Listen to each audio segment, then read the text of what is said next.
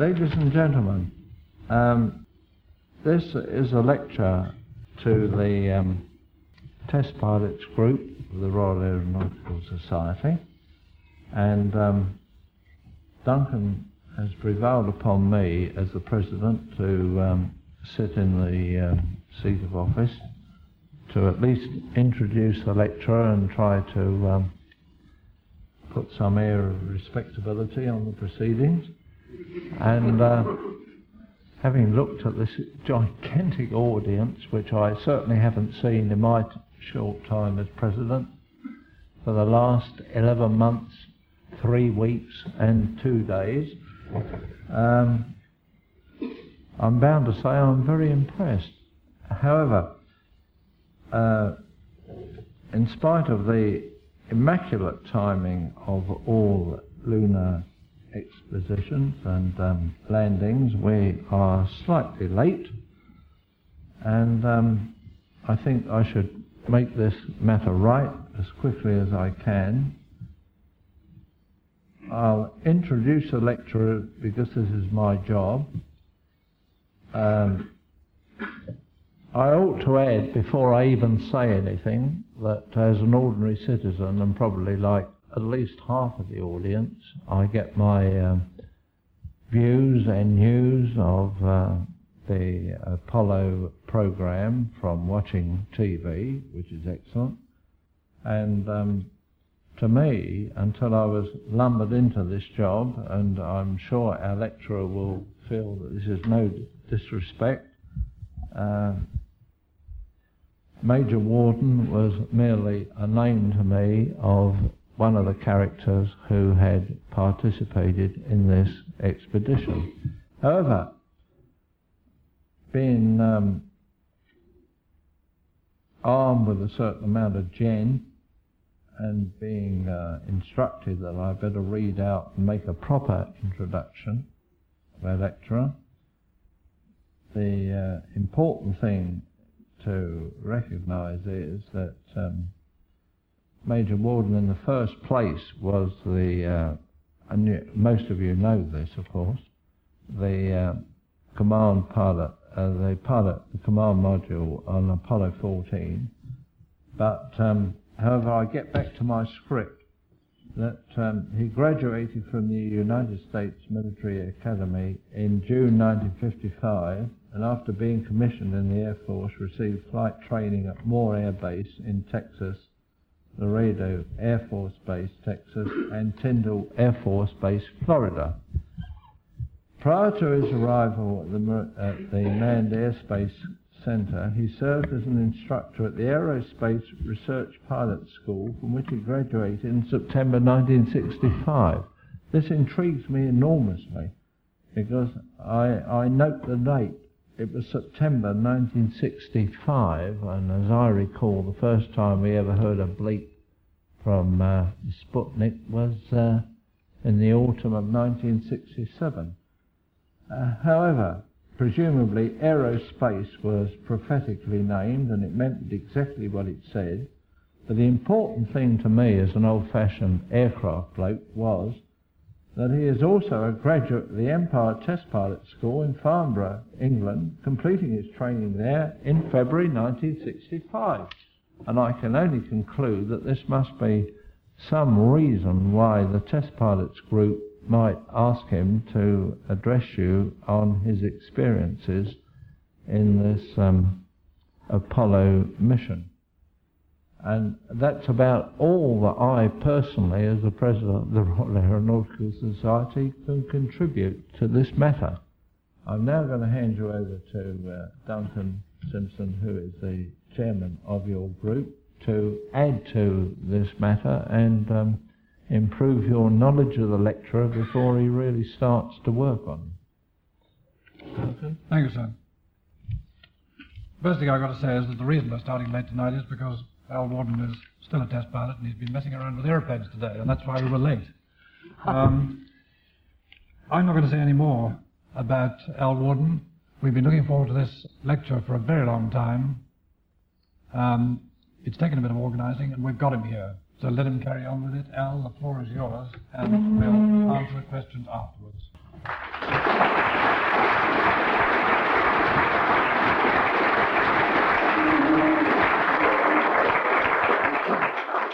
First off, in keeping with the solemnity of the occasion, in a serious vein, I should like to say that I'm a colonel.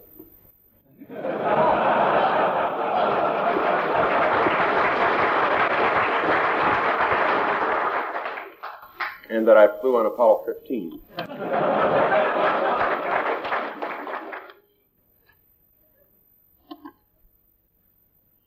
I'm delighted to be here. As a matter of fact, you really don't know how much. It's like coming home. It's been a long time since I've been back. Of course, there are a few, I think, in the audience who remember the old days of 1964 when we tested airplanes like they should be tested with handheld force gauges and rulers and that sort of thing. But, you know, it's gone the way of everything. We've gotten very sophisticated and modern, but I notice some of the things are still the same.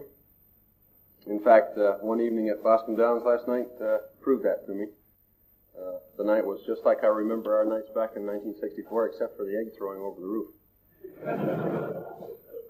I think what I want to do is just talk informally about some things I hope will be of interest to everyone. I don't have any formal lecture prepared. In fact, my notes consist of what you see right here, the listing of the slides.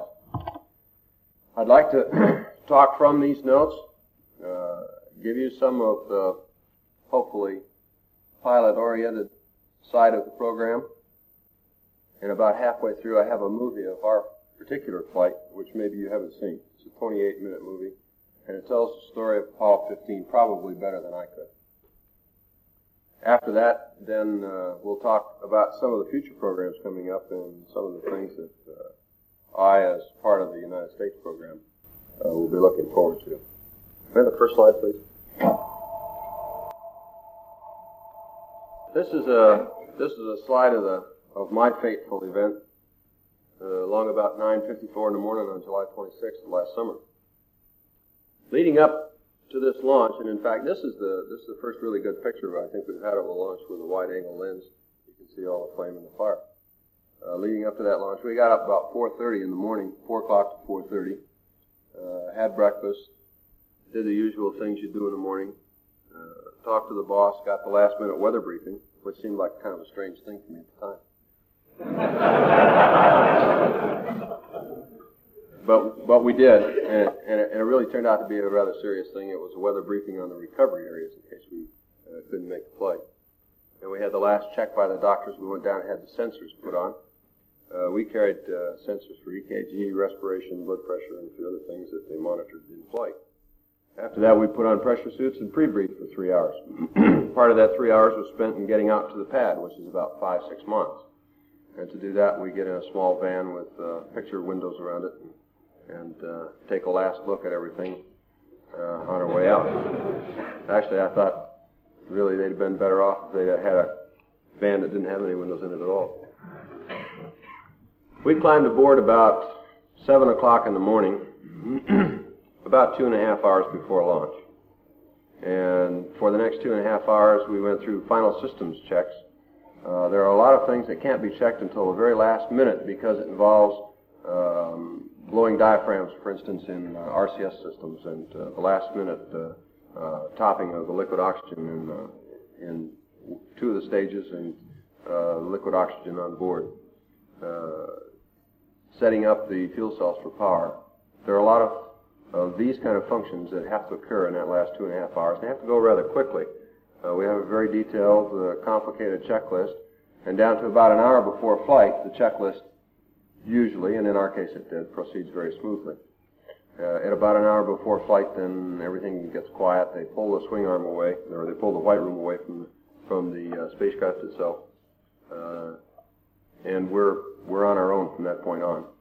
That's a very quiet time, and in fact, two of us fell asleep. I guess we were keyed up to the point, when we first got up that morning, we were keyed up to the point where we were, you know, felt, I wouldn't say outwardly nervous, but there's a certain amount of tension going to the moon. And that tension had kind of built up in us, it had in me anyway, until we got aboard the spacecraft. And once we got aboard, and you go about the normal routine, and I'm sure, you know, we've all gone through this flying airplanes too. When you go about the normal routine of getting the switches set and doing the cockpit checks and getting the engine started and all that kind of thing, as soon as you get moving, well, things kind of slow down, and you're sort of back in that nice old rut that you're in when you're flying all the time. So about an hour before flight, all this activity came to a halt. There wasn't anything to do anymore. We were very cold. They chilled down the air in the suits. And with that cold air and with no activity and with nobody talking on the radio, Jim Irwin and I both went to sleep. We were asleep about 10 minutes, I guess. In fact, the doctors confirmed that on the telemetry. And that's the only thing wrong with having the doctors so intimately involved in the program. I think they know a good deal more about me than I do. And they can almost tell you what you're thinking by just watching your EKG. Next slide. I think what we'll do is get into just a little of the basics in the program, and I'll give you some of my own opinions about some of these things. In the first place,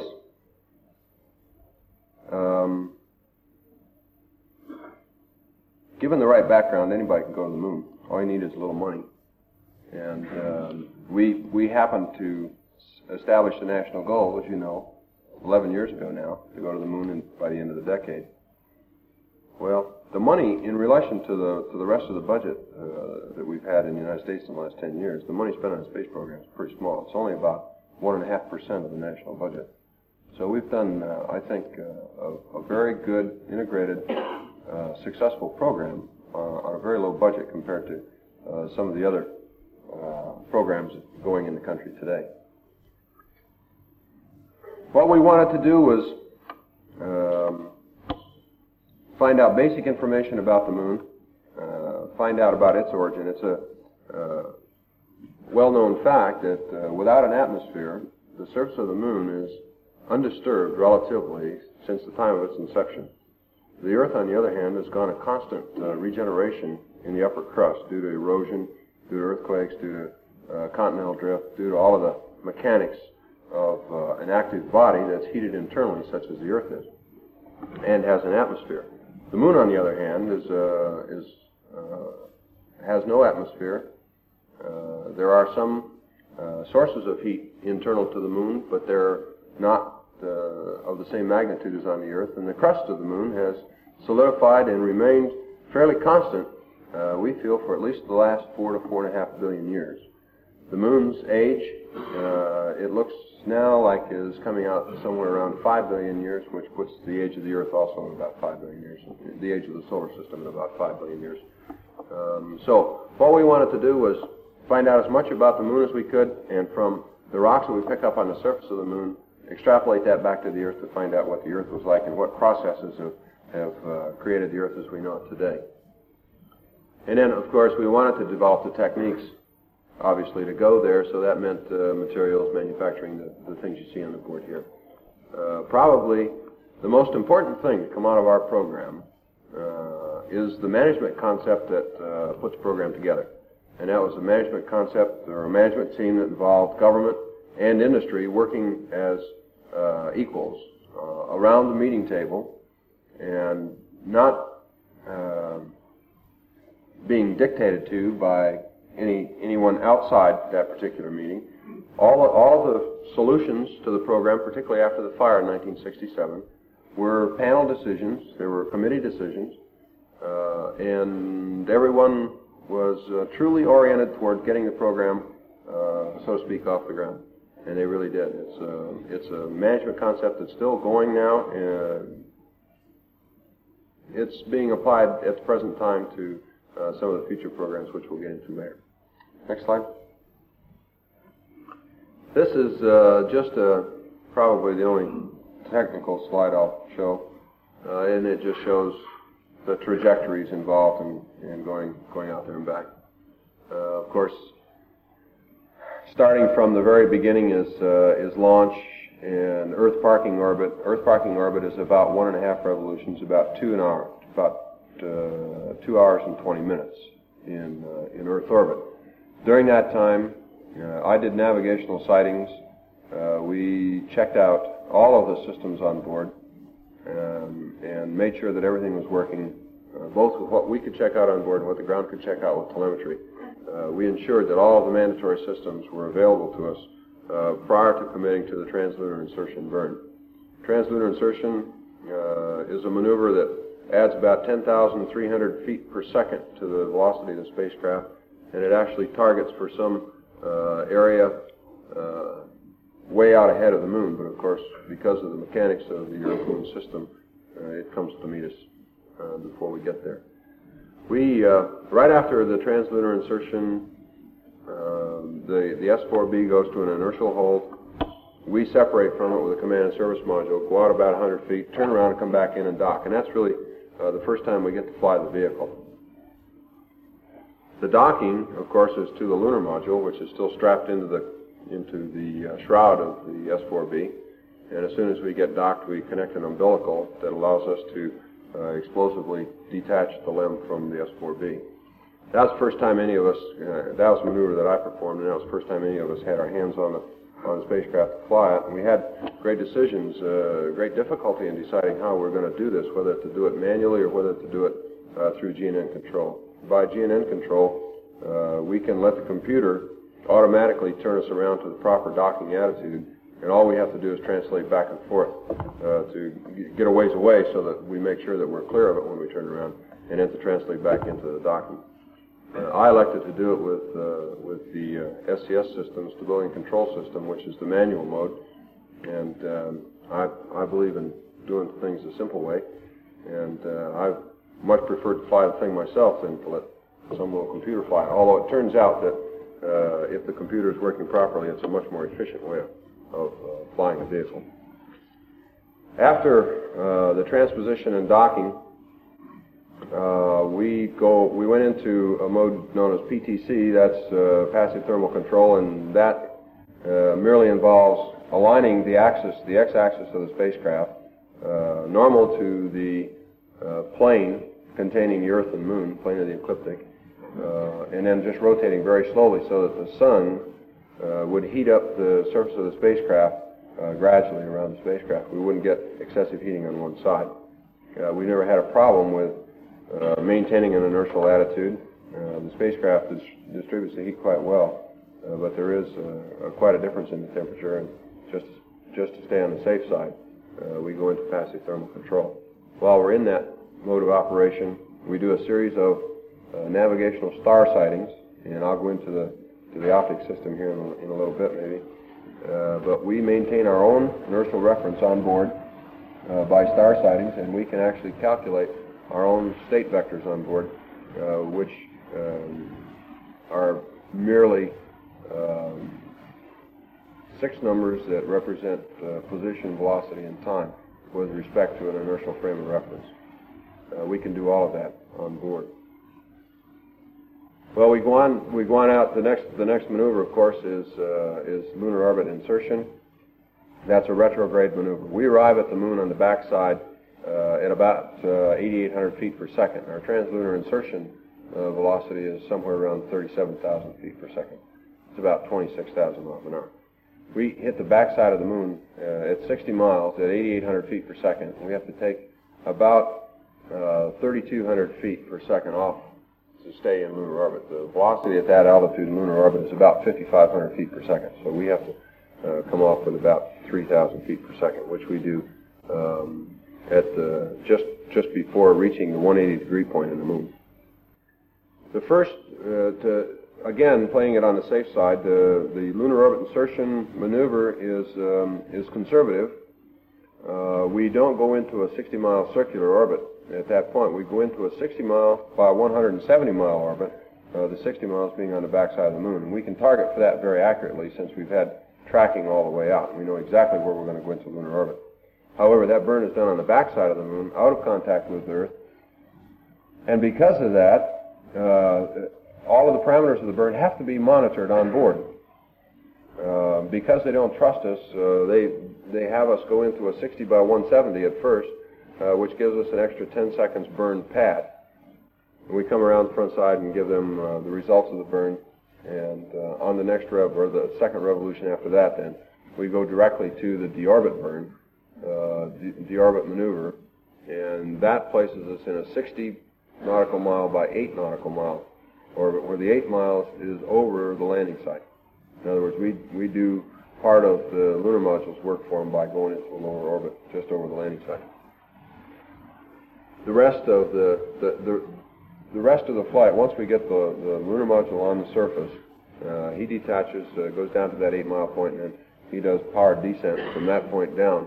The command module goes back into a 60 nautical mile circular orbit and stays in that parking orbit for the 3 days that the guys are on the ground.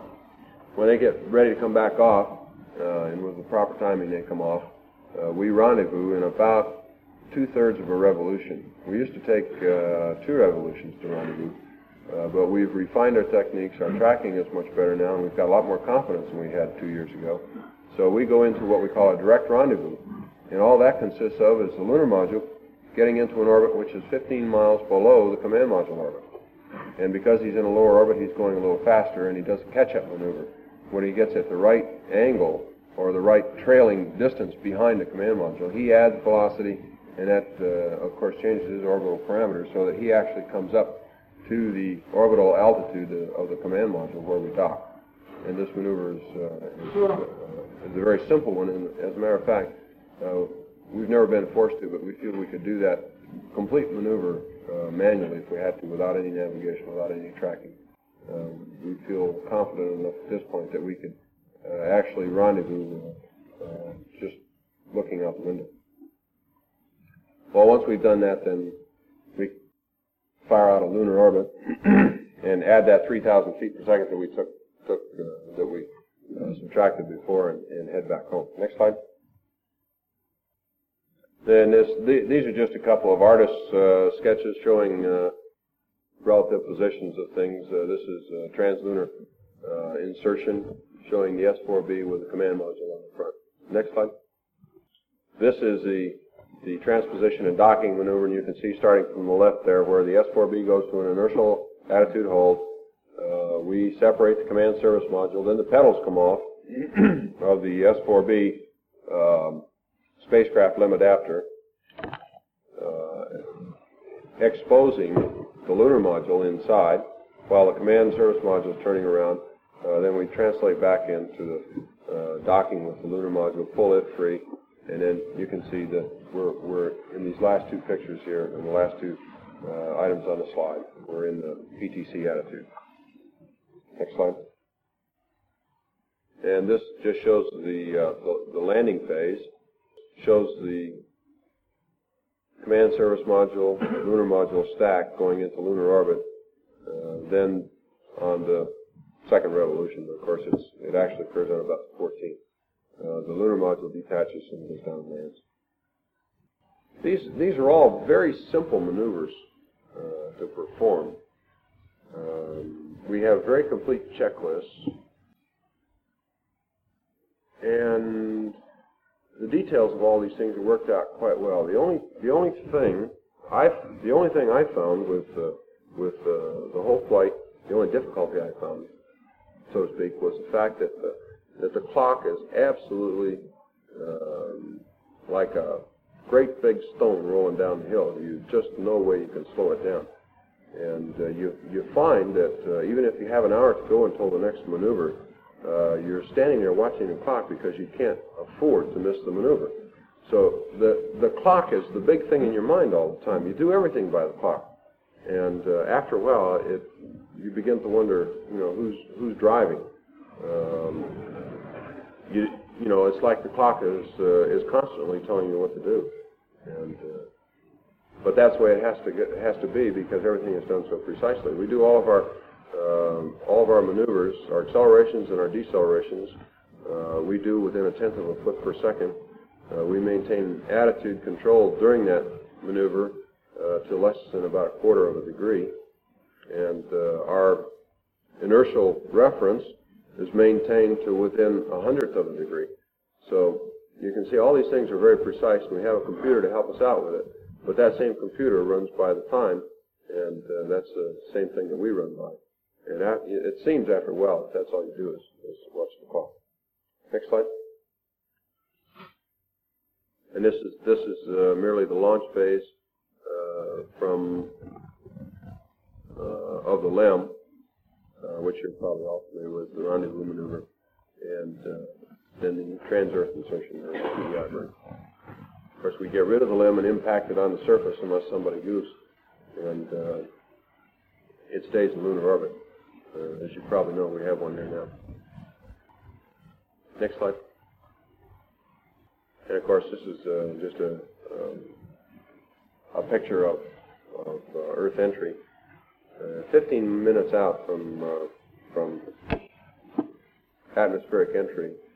We do a yaw maneuver 45 degrees out and dump the service module, and then turn around backwards and use the heat shield to come back in.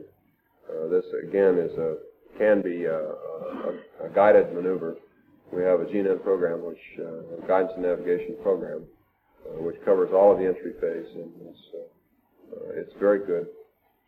I think our missed distances are of the order of 1 mile, something like that, from the predicted point. Next slide. This is a lunar module, and maybe I'll talk a little bit more about these. The lunar module, of course, is actually two vehicles. There's a descent stage and an ascent stage bolted on top. The descent stage has a throttleable engine. This picture is not correct. It's an old one, but it has an extension on the nozzle now to give it a little bit more thrust. We have a new series. In fact, our flight was the first flight to fly the new series of spacecraft. We flew a J series where before we'd had the H. The J series involved added weight, landed on the moon due to things like the rover, which weighs about 500 pounds. To get that 500 pounds on the moon, it costs about another 1,200 pounds in the lunar module itself. To get the 1,200 pounds in the lunar module, that means you got to have more fuel in the command module. And it all goes back downhill until the point where to get that extra 500 pounds on the lunar surface, we had to inject into the translunar trajectory an extra 7,000 pounds of weight just to get that 500 pounds down. On top of the descent stage, and you can see the ladder and the landing gear and the forward hatch. The forward hatch, of course, is the one that they use for ingress and egress. You can see the oxidizer tanks, the S-band antennas, radar antenna. The lunar module uses radar for rendezvous processing for the rendezvous equations, and the command module uses optical tracking. That was my job back in the command module, to keep the optics trained on the lunar module and let the computer know where he was all the time optically. Well, all that gives you is line of sight.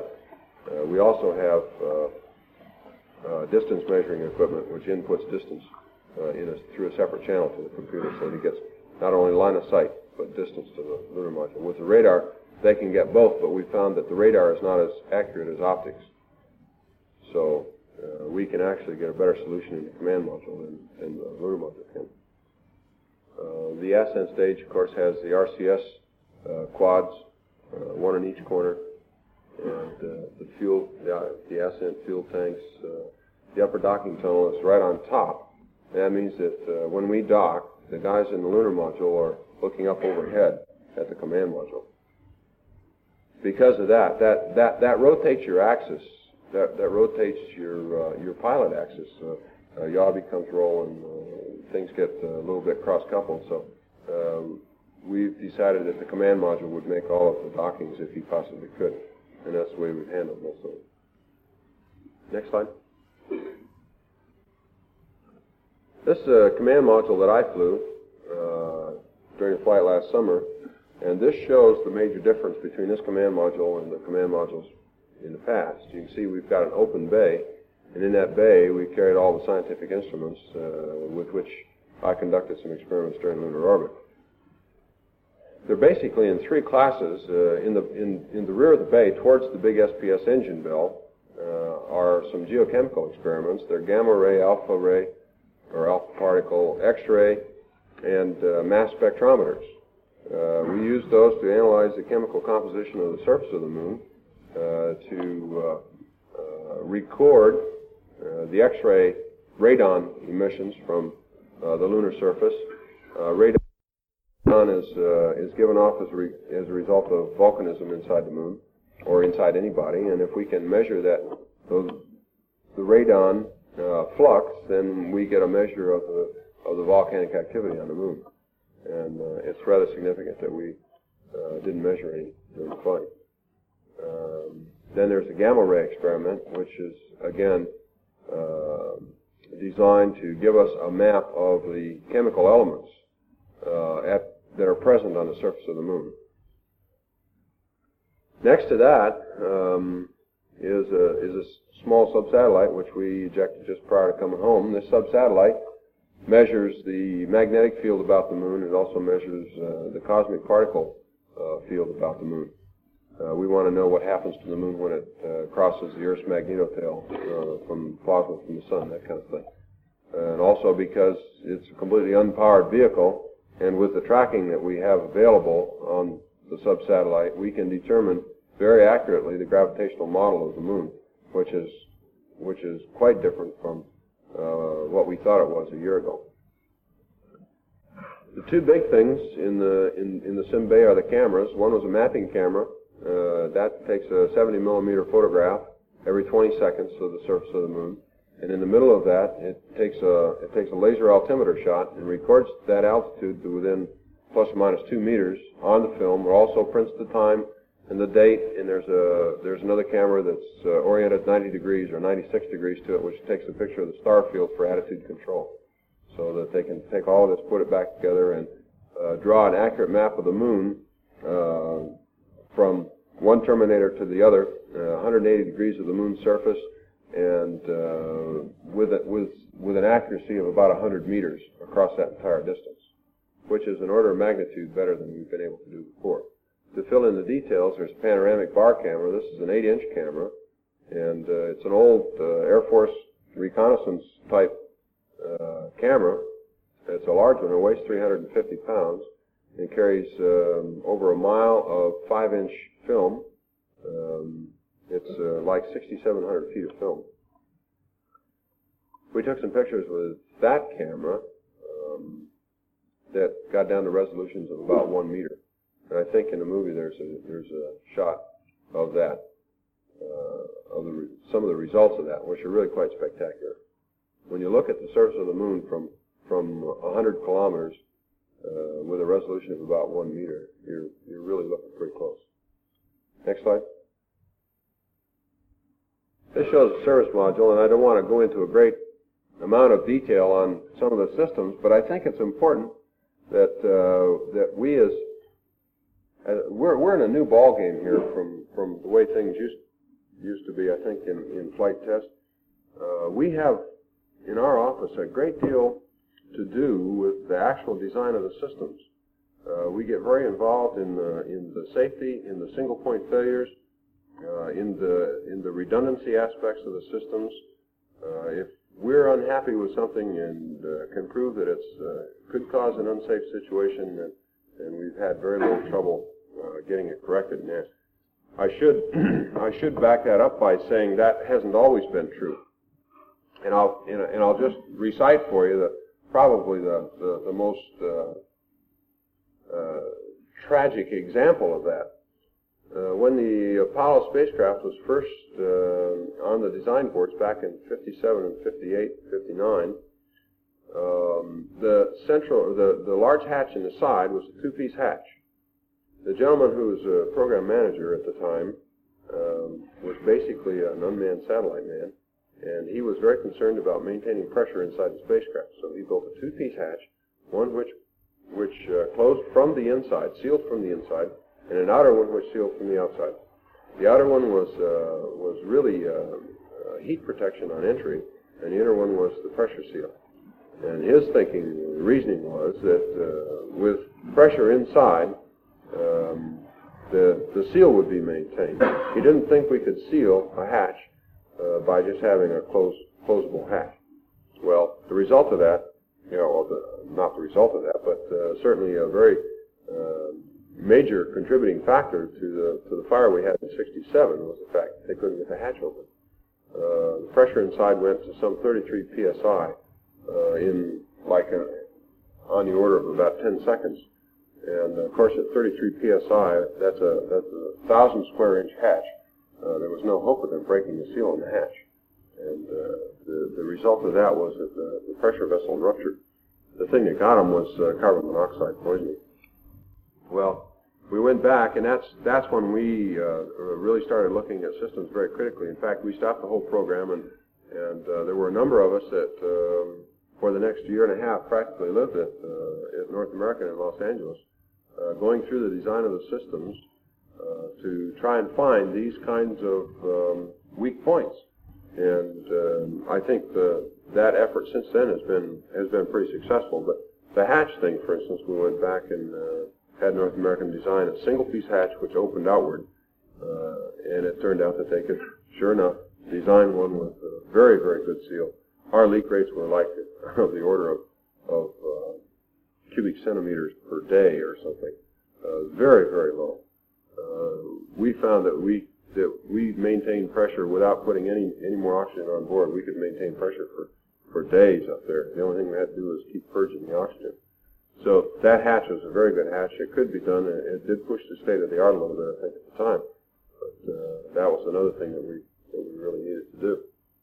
So these systems have been looked over by all of our guys, and I think analysis and evaluation of flying systems is a very important thing.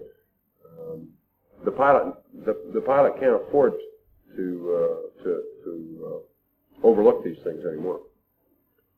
The SPS engine at the bottom, of course, is fed through tanks in the middle. We carry all of the oxygen and hydrogen tanks back there. Of course, we use oxygen and hydrogen to produce electrical power through the fuel cells, and the byproduct of that is pure water, which we drink. In fact, it generates a little bit more water than we could comfortably drink during the day, so we about every third day had to dump some water overboard. And it has all the radiators, storage tanks, and of course on our particular spacecraft that had the scientific instrument bay back there. The high gain antenna is on the aft flange of the service module, and that's a steerable antenna with several modes of operation. Next slide. This is the part that we get rid of just prior to entry. This is a command module. Inside the command module are, of course, the reaction control system for entry, which is basically a roll control. We've got batteries here instead of fuel cells. The fuel cells are in the service module. So we run the last 15 minutes of flight on nothing but the batteries. The guidance and navigation is here. The environmental control system is contained in the command module. The communication system is contained in here. Communications we use, of course, are up in the 3,000 megahertz range, S-band communications. Onboard transmitter is variable from 5 to 10 to 20 watts, and we ran most of our flight on 10 watts, and with that we could get back high bitrate information on the telemetry. In addition to that, we carried two VHF radios for communications in Earth orbit and with the lunar module when we're at in lunar orbit. The VHF isn't good enough to use Earth-Moon distances because of the frequencies involved. The antennas here would have to be on Earth; would have to be too big. I guess the only other system in here is the optics system, and I might just talk about that for just a second. The optics.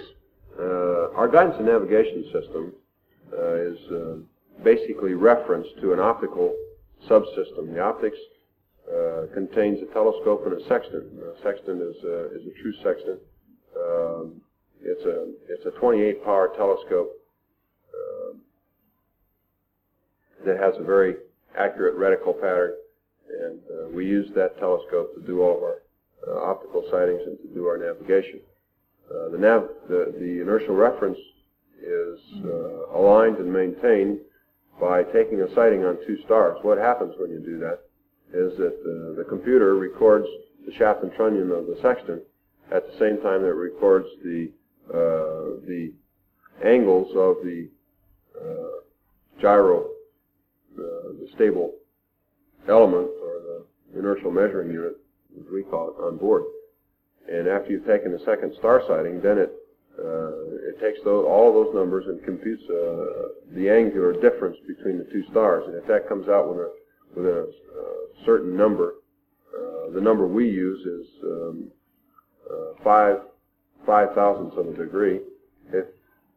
If your sighting was accurate enough to get those numbers down to less than 5 thousandths of a degree, then you tell the computer to proceed, and it calculates the difference between the reference platform that it has at present time and the new one it should have, accounting for the two new star sightings. And what it'll do is just come up with new gimbal angles, and you tell it to proceed, and it'll torque those gimbal angles out. And we can also realign the platform the same way. In lunar orbit, we can tell the spacecraft that we want to go a certain direction with reference to local horizontal. It's very nice for doing that, too. We can tell it we want to go, say, 2,000 feet per second local horizontal to get us back home. And then we can realign the inertial measuring unit, or the flight director, if you'd like to think about it that way, so that it reads 000 at the time we start the burn. We can go back to the same program, take two star sightings, and the computer then will calculate the gimbal angles that it'll have to torque the flight director through to make it read 000 on the ball when you start the burn. And it's a very simple thing to do, and we did that for every burn. You have to keep track of what your reference, your inertial reference is at the time. We use a different reference for every phase of the flight. For instance, on the way out in PTC, we use a PTC rest mat, which aligns the IMU 90 degrees from its normal axis because we have a gimbal lock problem with 90 degrees yaw. The rest of the flight is all done in plane, but it's based on the inertial reference or the inertial frame surrounding the landing site at landing, and the inertial reference surrounding the landing site at liftoff, which is, of course, 3 days later and slightly different inertially. So we do realign to that new reference frame. Up at the top is, of course, the docking probe, and that's just a pneumatically operated probe. It has three latches right in the tip of the probe, which are like door latches, and when all three latches have caught, we get a talkback indicator inside the cockpit that says we've got a capture, and then we blow a nitrogen bottle, and the pressure from that pulls the probe in. When the two docking rings get together, we've got mechanical latches that are spring latches that trip mechanically as the latches come together, and they cinch the two tunnels down. It's a very good system. We've had very few problems with it. The mechanical system is very good. If we're talking about docking with the Russians, we're going to go to a completely different kind of docking system. But it's kind of a compromise. Their system is somewhat like ours, but they have both halves of their docking system are exactly the same, whereas ours, we have a probe on one side and a drogue on the other side. We just run the probe into the drogue, just like in-flight refueling. And they have, it's a universal system. They can go from either side, although it's much more complicated than this. Okay, the next slide. This is just a picture of the panel I thought I'd throw up here. I know some of you have seen this in the simulators down in Houston and on pictures before, but I thought you might be interested in just taking a look at what the pilot side of the vehicle looks like. This is the flying side. The two balls, of course, are the flight directors. The one on the left generally shows the IMU information, the inertial reference information, and the one on the right, we usually show the stability control system gyro information. Those are body-mounted gyros, and they have rather high drift rates. The spec limit is about 10 degrees per hour. I think most of them run about maybe 1.5 degrees per hour, 1 to 1.5 degrees per hour. We keep those aligned to the inertial measuring unit prior to every burn, so that in case something goes wrong with the computer system, then we can switch over to the body-mounted gyros and complete the burn. Everything has a backup system or a redundant system. We can also switch these two around. Just directly below the one on the right-hand side is the what we call DISCI. That's the display and keyboard, and that's our input to the computer, and it also displays its information back to us on that board. Over on underneath the flight director on the left side are the gimbal actuator indicators, and they tell us what the gimbal actuators are doing in the service propulsion system engine. And this is the thing that gave Ken the clue that he was having problems with his SPS on Apollo 16. He was checking out the gimbal drives on the SPS. This is just a pre-burn check. And we step these things through +2, -2, and 0 inputs. And we drive them with the GNN, actually, to +2, -2, and then back to 0. And then they go to trim. That's just to make sure that that the loop from the GNN all the way down to the SPS is working the way it should. Well, when he turned on the secondary system, he found that that indicator started to oscillate. And he shut them off before the oscillations had neutralized or had stabilized. He thought they were still divergent, which would have been a no-go situation. We subsequently had him check those gimbals out again, the secondary system. We found that the oscillations were neutrally stable at about ±0.9 degrees. That told us that the rate loop feedback in the servo loop was open. So they, on the strength of that, and based on the fact that they had run this in qual test prior to the flight, some 3,600 seconds, and hadn't had any problem with it on the qual engine, they elected to go ahead and land, and of course he didn't have any problem. That's where he got his information from. There are some 700 switches and circuit breakers inside the cockpit, and we don't pretend to know all of them. In fact, the switches over on the right-hand side, I'd be hard-pressed to find if I had to in a hurry. That's why we've had to split up the workload, and I guess that's another point for pilots of the future. I think that as things get more complicated, you get to the point where you have to split the workload. And you just can't cross-train in this vehicle. I have about 1,300 hours of simulator time for this particular spacecraft here. And Dave Scott and Jim Irwin, who flew with me, had about the same in the lunar module. So it's really a case where you can only afford to train in one vehicle, and you can't train in both. And in the one vehicle, I was the only one of the three of us that could do all of the functions that had to be done. And, of course, I flew this vehicle the whole way, so they knew the supporting functions in this vehicle. I knew nothing about the limb. I can't tell you anything about the limb. But they knew about this vehicle, only what they had to know to back me up. Next slide. And this is just the center seat panel, and this is only the panel. This shows none of the circuit breakers are any of the switches off to the side. But this panel here includes the reaction control system switches, all of the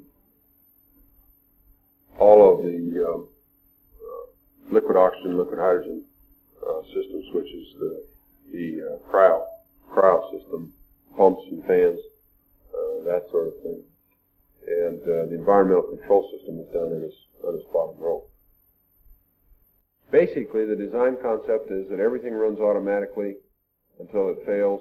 Then there's an electrical manual backup to that, which the pilot on board can control with a switch, and if that fails, then he drops back to a manual system where he actually starts moving valves. And all the valves are around the sides, underneath the couches, and if it gets to that point, then we pull off the panel, get in, and start moving valves around.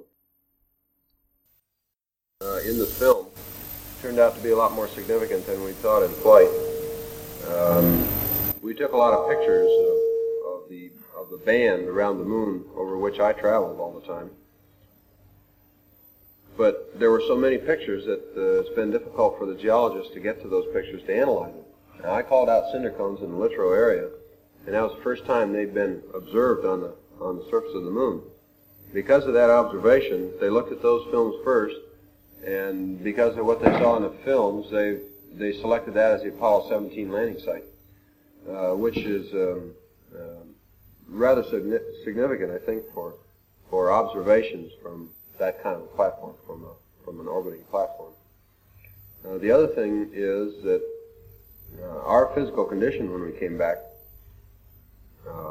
was such that we took about 4 or 5 days to get back to our pre-flight standard.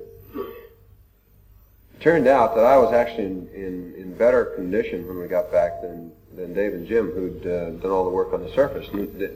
It's always been kind of an old wives' tale in the program that zero gravity is the thing that gets to you.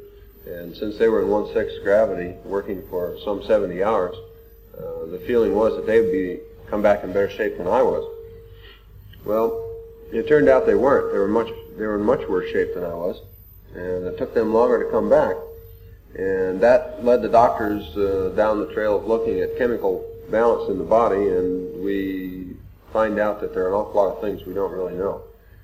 We have a little different idea about what goes on in space than the Russians. They feel that it's a cyclic physiological effect on an 18-day cycle, and that if you go on an 18-day flight, you're going to come back in very bad shape. And in fact, they proved that with, I forget which Soyuz it was now, but they came back in 18 days and couldn't walk. Our flight was 12 days, and we came back, we were certainly mobile. We could certainly walk, but our condition was not quite as good as it should be. And the flights we had before that, which were shorter than the 12 days, they seemed to come back in progressively better shape. So maybe there's something to do with the 18-day cycle. Apollo 16 came back in very good condition after 11 days, but they were fed a very high potassium diet. The doctors feel that the potassium balance in the body, it's potassium ion balance in the body that affects the cardiovascular system to such an extent. And so they enriched their diet with potassium, and they also insisted that they drink a lot more water than we did in flight. So it's a combination of the two things, maybe the potassium and the water, that brought them back in better shape. Because of those kind of problems, though, we're looking forward to, as you probably know, Apollo 17 is the last lunar flight we have. After that is the Skylab, and we're looking forward to Skylab because this is going to be, at least the first one, basically a medical flight. We're sending a doctor along. He's a Navy flight surgeon who's been with the program now about 7 or 8 years. It's going to be a 28-day flight, and one of the big things from that flight is to find out exactly what happens physiologically during that long exposure to zero gravity and to 100% oxygen environment. We know that certain physiological changes occur because of the oxygen environment.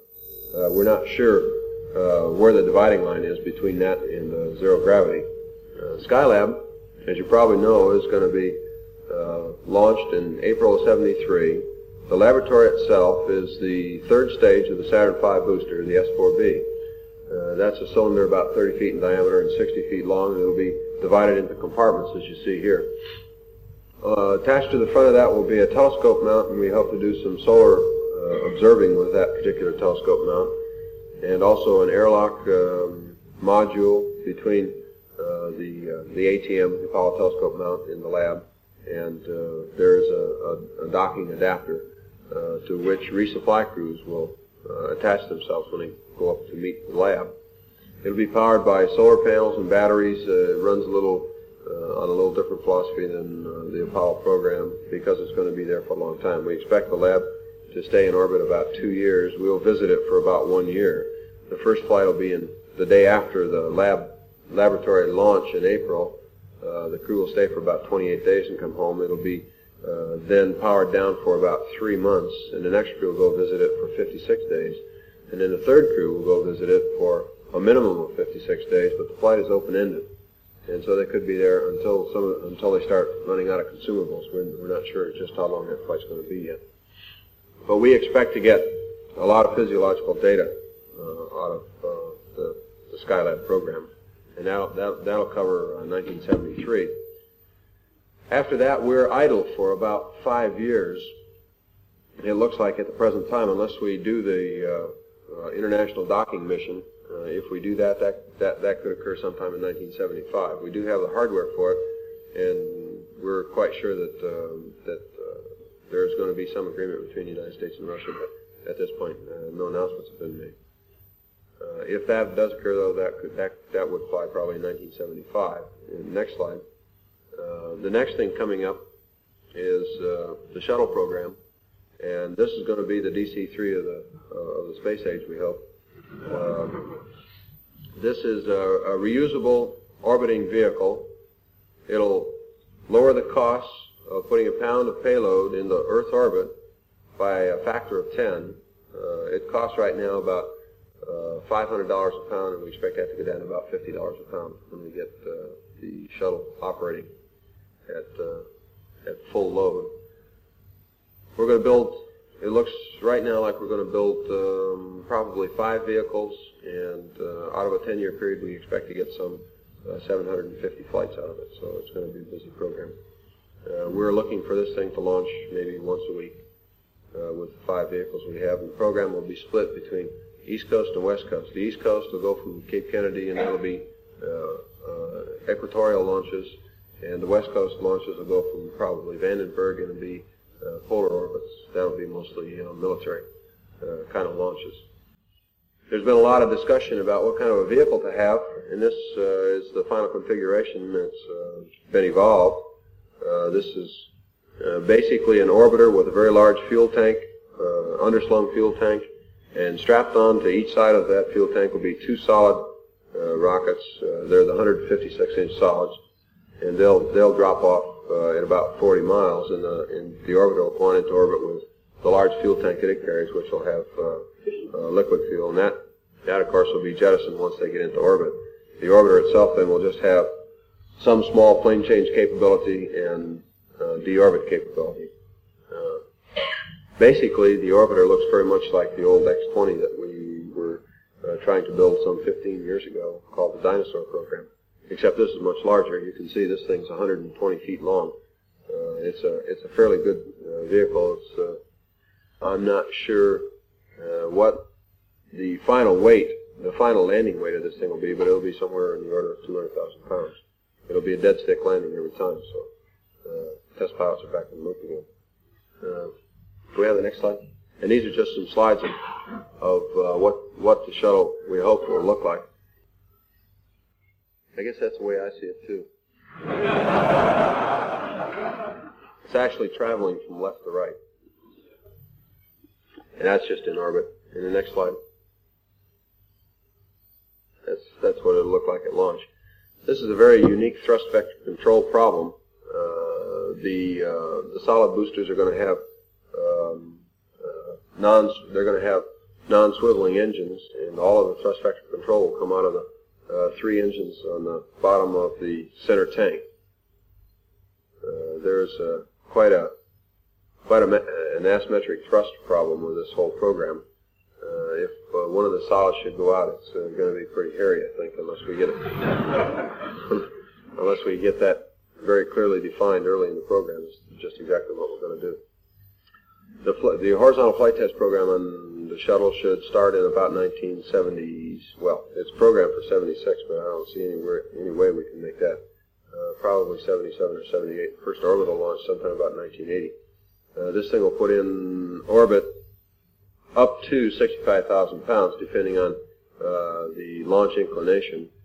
And with a few 65,000-pound modules, we could put together a spacecraft almost anywhere. So that the first step will be Earth orbiting station, and from there on out, there's a good possibility of putting together a large enough vehicle, say, to go to Mars in 15, 20 years. But it could be done very economically because you don't have to worry about getting all the stuff off the ground at the same time. You can build it in orbit. And we do have a nuclear engine, of course, which can be used.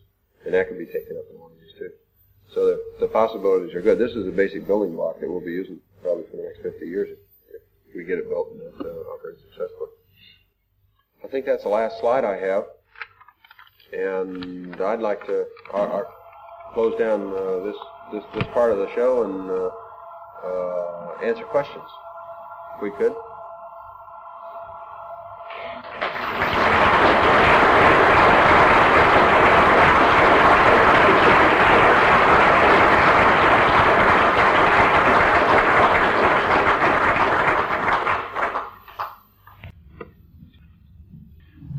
Well, I think we can afford to let the questions go on a little bit longer. We can probably keep Colonel Worden here all night. I'm going to call for an official vote of thanks a little bit later on, but I think I may be forgiven for saying straight away that it's a rare privilege for us all to sit in this lecture theatre and hear this sort of history being made, how it was made by somebody who actually took part. If we could have some questions from the floor, and if you be very kind and give your names clearly so that it can go on to the tape. Could you give us some idea of the total time you're actually burning the rocket from the whole of this mission? The total time that, the total burn time sort of has to be taken in stages. Of course, the launch is about 11 minutes and 44 seconds. That includes using up the first stage, the second stage, and part of the third stage. The third stage is reignited for about 5 minutes and 50 seconds on the TLI burn. And then, of course, that stage is expended. The next large maneuver is lunar orbit insertion. That's another 6-minute burn going into lunar orbit. Then it's about 2 minutes and 30 seconds coming back out of lunar orbit. Of course, we're way down in weight by then. We start out. Our translunar injected weight was 107,000 pounds. That's with lunar module, command module fully loaded. Our lunar orbit weight, command module-wise alone, was down to about 37,000 pounds. And when we did the trans-Earth maneuver to come back home, our weight dropped to about 24,000 pounds. So the times keep compressing as the weight goes down. And I guess altogether that's about 20 minutes of burn time. Next question. Around there. Why don't you tell us something of the matching between your simulator results that you did before the program and the actual results during the program? You're asking me how accurate were the simulators?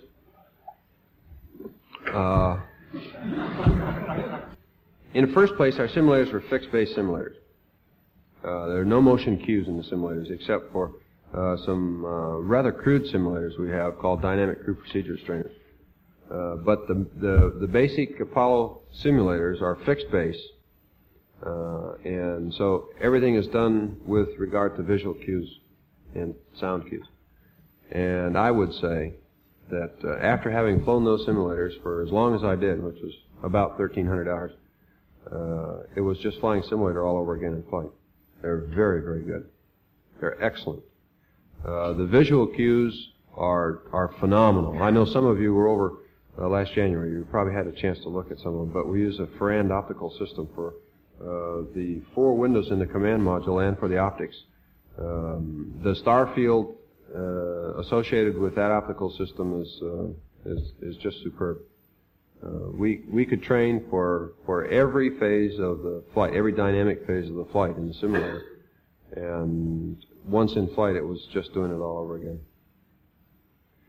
We had minor comments to make. We never had a serious dynamic complaint against the simulators. We did have some minor complaints, such as the attenuation of light through the optics as opposed to what we saw in the simulator. We had some complaints as to the noise generated during launch on the simulator as opposed to what we got in flight. And of course, we had three different opinions of what we'd really heard.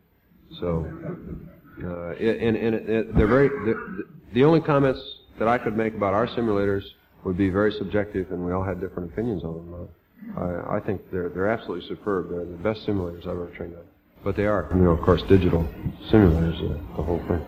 That's kind of a program where it's pretty hard to take it to place and go out and shake it out a little bit.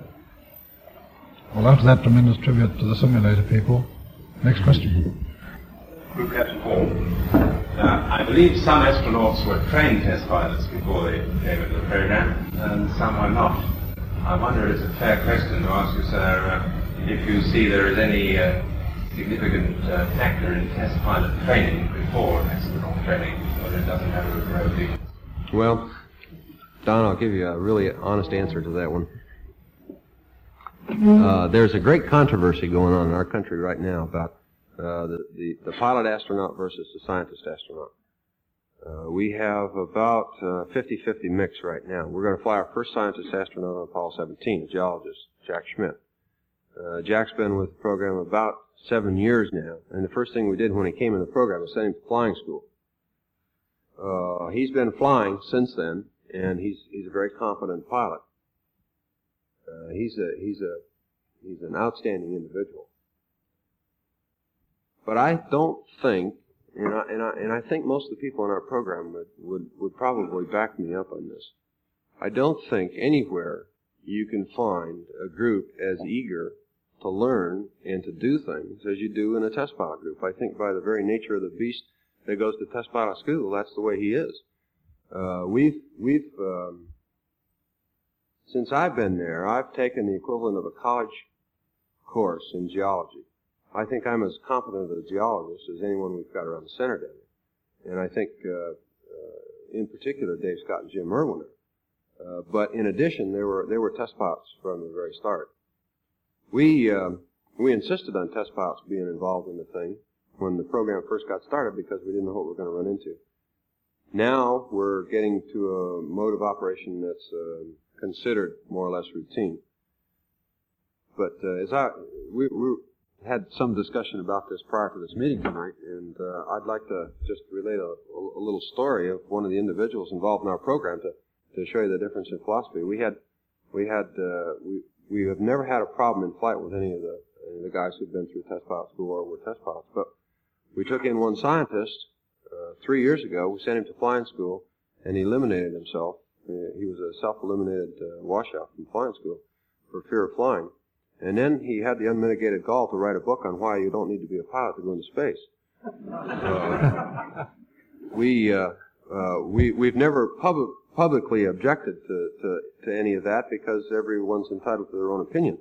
However, the truth of the matter is that if you can't hack a Piper Cub, I find it awfully hard to believe that you could stay locked up in one of these things for 12 days if someone has one of the things you train yourself.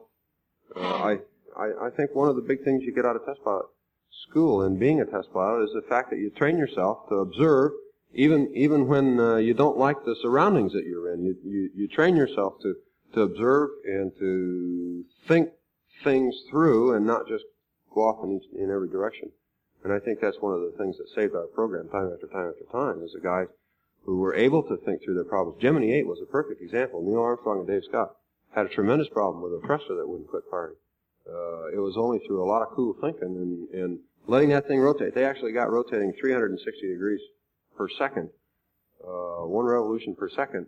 There were some pretty fierce forces acting on those guys inside there. He's being trained as a pilot after the fact. He's not. He doesn't have the mental attitude to begin with. To be a pilot, or you already be one. I think that was a very straight answer to the commandant of the Empire Test Pilot School. There we have the next question.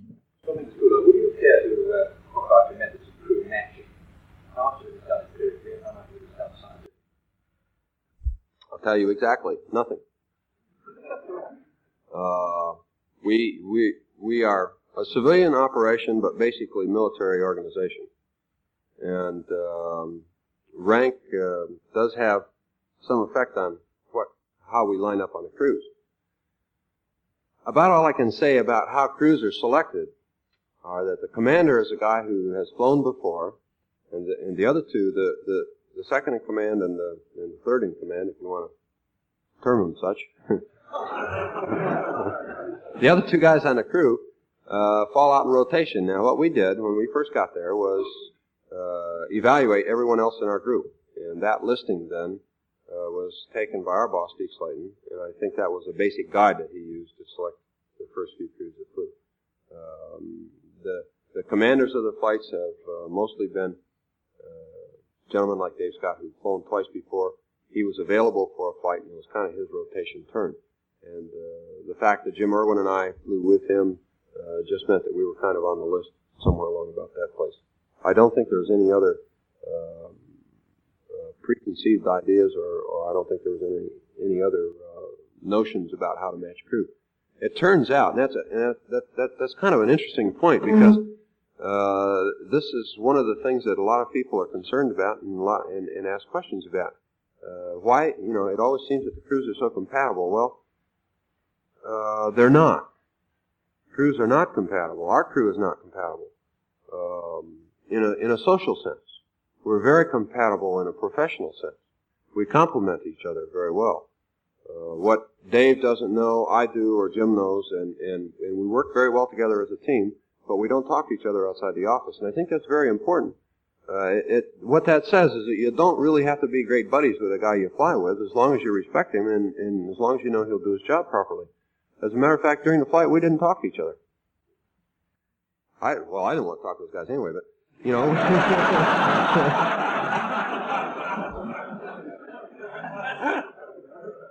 But that, they'd gone to that other school anyway, and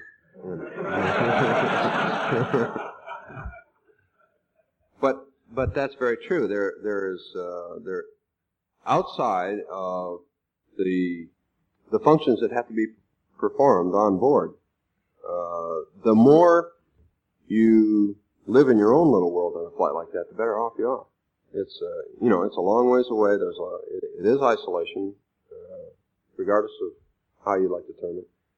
And there's a much more secure feeling in just being on your own and knowing that you've got two guys you can rely on, but guys that you don't have to, we're not sitting there holding hands and pouring out our hearts to each other. But I think each crew is like that. And I think each crew, when they get on a flight, each member on a crew sort of withdraws into himself for the duration of the flight. I think it's inevitable on a trip like that. Next question. Passing on by Pete, I just ask two questions. One is, you mentioned the very vast training program. I believe you mentioned something about 1,300 hours. How far along this training program did you go before you felt confident to undertake the trip? And secondly, could you enlarge a little more on the medical symptoms of returning from DOG? Exactly. Okay, in answer to your first question, our training program kind of goes in three phases. The first phase is being selected to a support crew. A support crew does the engineering involved in that particular flight. It also does some flight planning, some trajectory analysis, a lot of crew equipment work, like checking everything that goes into the crew compartment to see that it fits and that it functions the way it's supposed to. Taking care of all of the myriad of details that surround the launch. And that's an essential part of the training, because it gets the individual involved with the spacecraft, with the switches. He begins to learn the hardware. He begins to look at systems. He meets and begins to work with all of the people involved in the program from the ground side.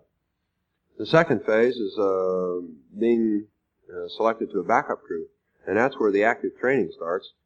That active training is many-fold training. It's just you cover everything that you would even remotely be associated with during the flight, all the way from flying simulators to zero-G aircraft to diving in the neutral buoyancy tank, to geology field trips, to medical field trips.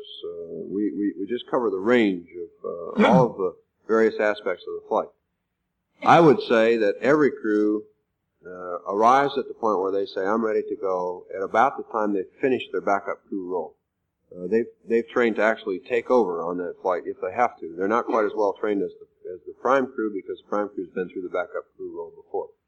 But at that point, and based on having all of their checklists and the flight plans and the trajectory squared away at that point, the backup crew could fly quite easily, I think, at that time. And I guess that would be the point at which you say, yes, I'm ready to go. Of course, in the normal sequence of events, then you go back through the cycle once more and take that same amount of training all over again, getting ready for your own flight, which is somewhere in the order of a year to a year and a half away. So that just doubles the kind of training. And as a matter of fact, on our flight, it was quite a problem with us, because we were well enough trained when Apollo 12 went that we were getting to be concerned about being overtrained before we flew. And being overtrained is a great danger. If we've noticed that on our crew, and we noticed that on the Apollo 16 crew also, that the more training they did, the more mistakes they made. And they got so familiar with it, and we did the same thing. You get so used to the surroundings, and you get so used to what you're doing that you begin to make mistakes that you would never ordinarily make. So it pays to leave a little bit of the guessing in the game, a little striving for following the checklist and doing everything just right. And that's the penalty for being overtrained. But I'd say, at that point, the backup crew. As to the medical problems, all I can say about what we saw after flight was some readjustment. I used to call it deterioration until the doctors got after me. But there was a readjustment in the cardiovascular system. My heart rate prone was running close to 120 about an hour after recovery. And Jim Irwin, for instance, couldn't even do the exercise response test an hour after recovery because his heart rate was so high. He was running a heart rate of somewhere 170, 180. And they decided that, well, of course, now that was pedaling on a bicycle. But the fact is that your heart is a very, very adaptable muscle. It gets very lazy very quick, and in zero gravity, where it doesn't have to pump blood against gravity, it just goes soft very quickly. Now it readjusts quickly too when you get back into a 1G environment. Compounding that problem, apparently on our flight, was the fact that we lost a lot of potassium. We think the loss of potassium was due to a loss of nitrogen in the spacecraft. We launched with an 80-20 mixture of nitrogen, and we purged nitrogen for the first 8 hours in flight. However, in the command module, we never get rid of all of it. We always have a residual of somewhere around 1 to 2% nitrogen. In the lunar module, there is no nitrogen to begin with, and they purge at least 3 times with pure oxygen while they're on the lunar surface. So they have a complete lack of nitrogen in the lunar module. The doctors feel that the nitrogen is a catalytic mechanism for potassium ions in the body, and the potassium ions in the body are the things that control the heart. They control the cardiovascular system. They're not sure what the correlation is between the two, but the fact that flights that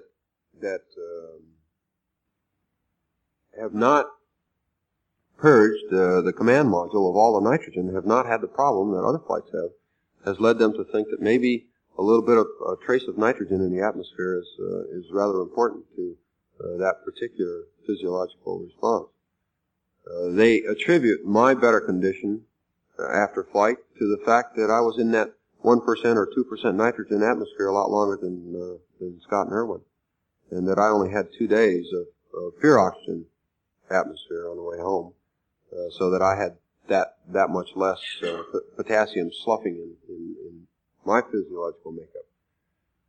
I don't think we really know what the answers are. John Young claims that potassium doesn't do that for him. It didn't help him a bit. So I don't know.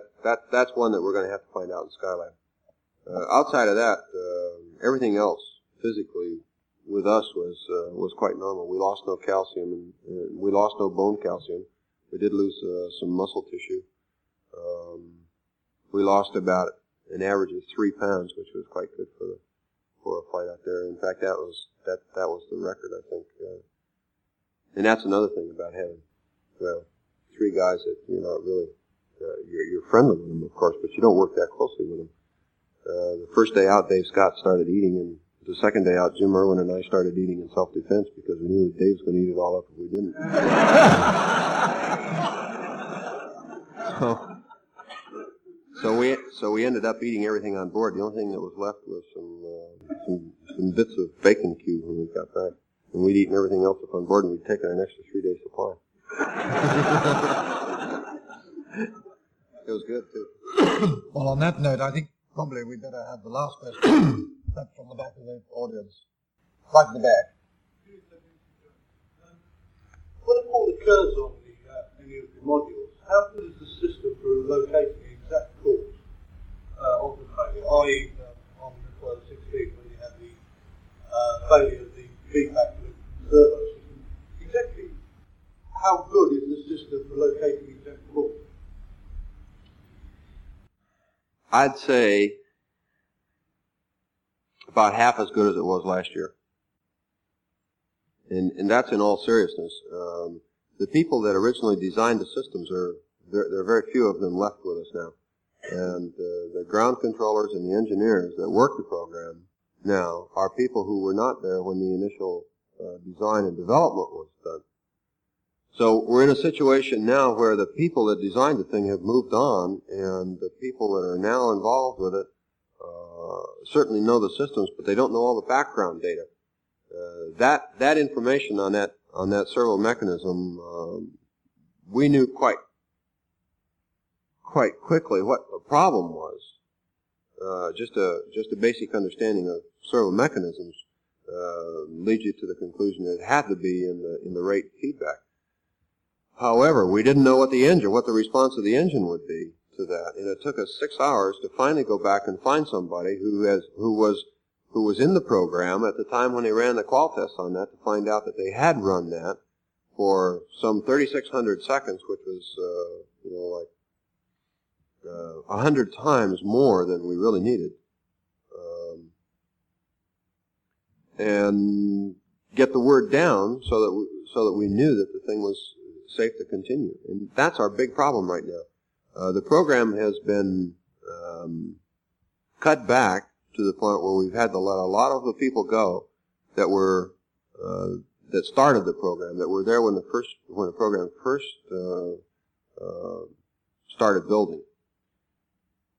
And these people right today that are working on the program know that after Apollo 17 they're probably going to be out of a job. So we have a great morale problem with the people that work, particularly at the Cape. The engineers that surround the program, we have the same problem because most of them are quite new to the systems and to the program. And this is a great danger that we face in 17. We had much more trouble with Apollo 16 than we had with 15, for instance. We had some problems on the pad prior to launch, which delayed the launch for a month. And it turned out that some of those problems were incorrect servicing. The checklists were followed, but the fellow who read the checklists left out a couple of steps, apparently, and he collapsed one of the RCS tank bladders around the inlet, which required a change. And there were some other things that happened at the same time, which were directly attributable to just ground handling and just procedures. And that was really attributed to the fact that these were fairly new fellows working. So we do have a problem. Well, I think, ladies and gentlemen, as always, regretfully on these special occasions, we've got to bring it to a close. It also brings to a close our lecture session for this 1971-72. In a moment, I'm just going to ask good Captain Hall to propose a vote of thanks. I think it's appropriate that the Commandant of the Empire Test Pilot School should do this. I felt very diffident about sharing this session. Now, of course, I could speak for hours, asking questions, answering them, as is my wont.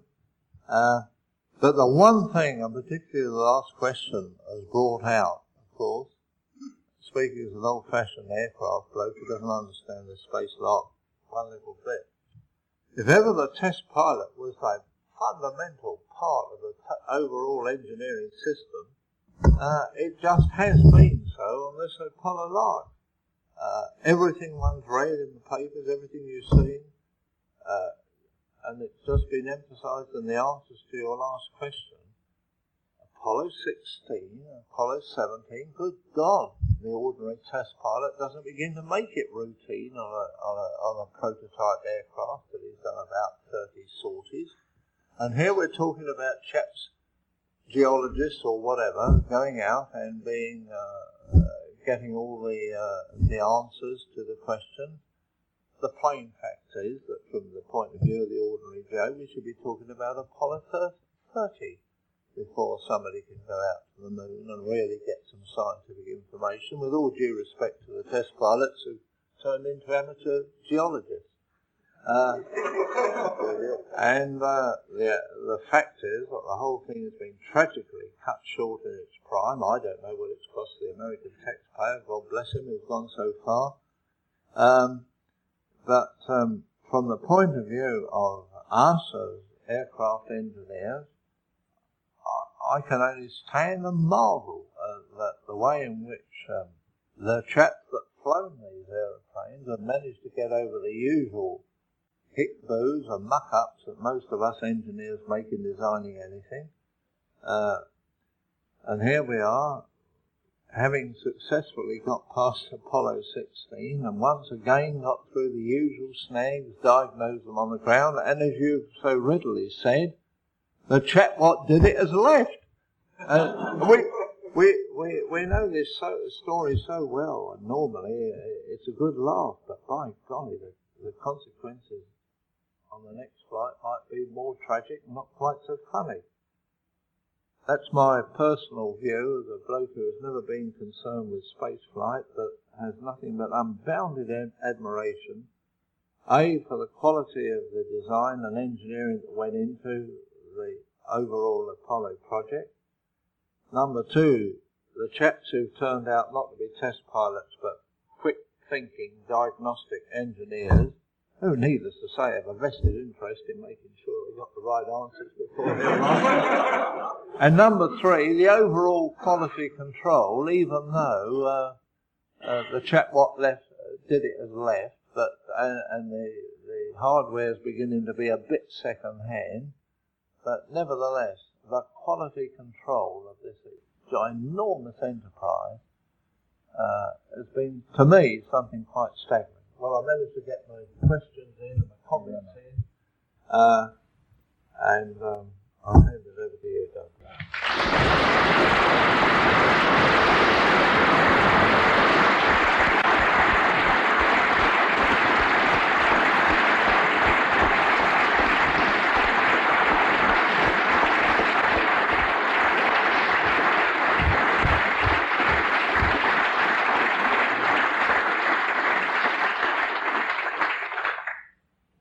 I'd like to leave a little memento with the Royal Aeronautical Society. It's something that I carried in flight. It's something very special to me, and it's something I'd like to leave with the Royal Aeronautical Society. I managed to carry this small British flag with me in the flight, and I thought, along with the picture, which is really an Air Force recruiting picture, but nonetheless, it shows all there was on the surface up there on the moon, along with our patch. I'd like to leave with the Royal Aeronautical Society. Thank you very much.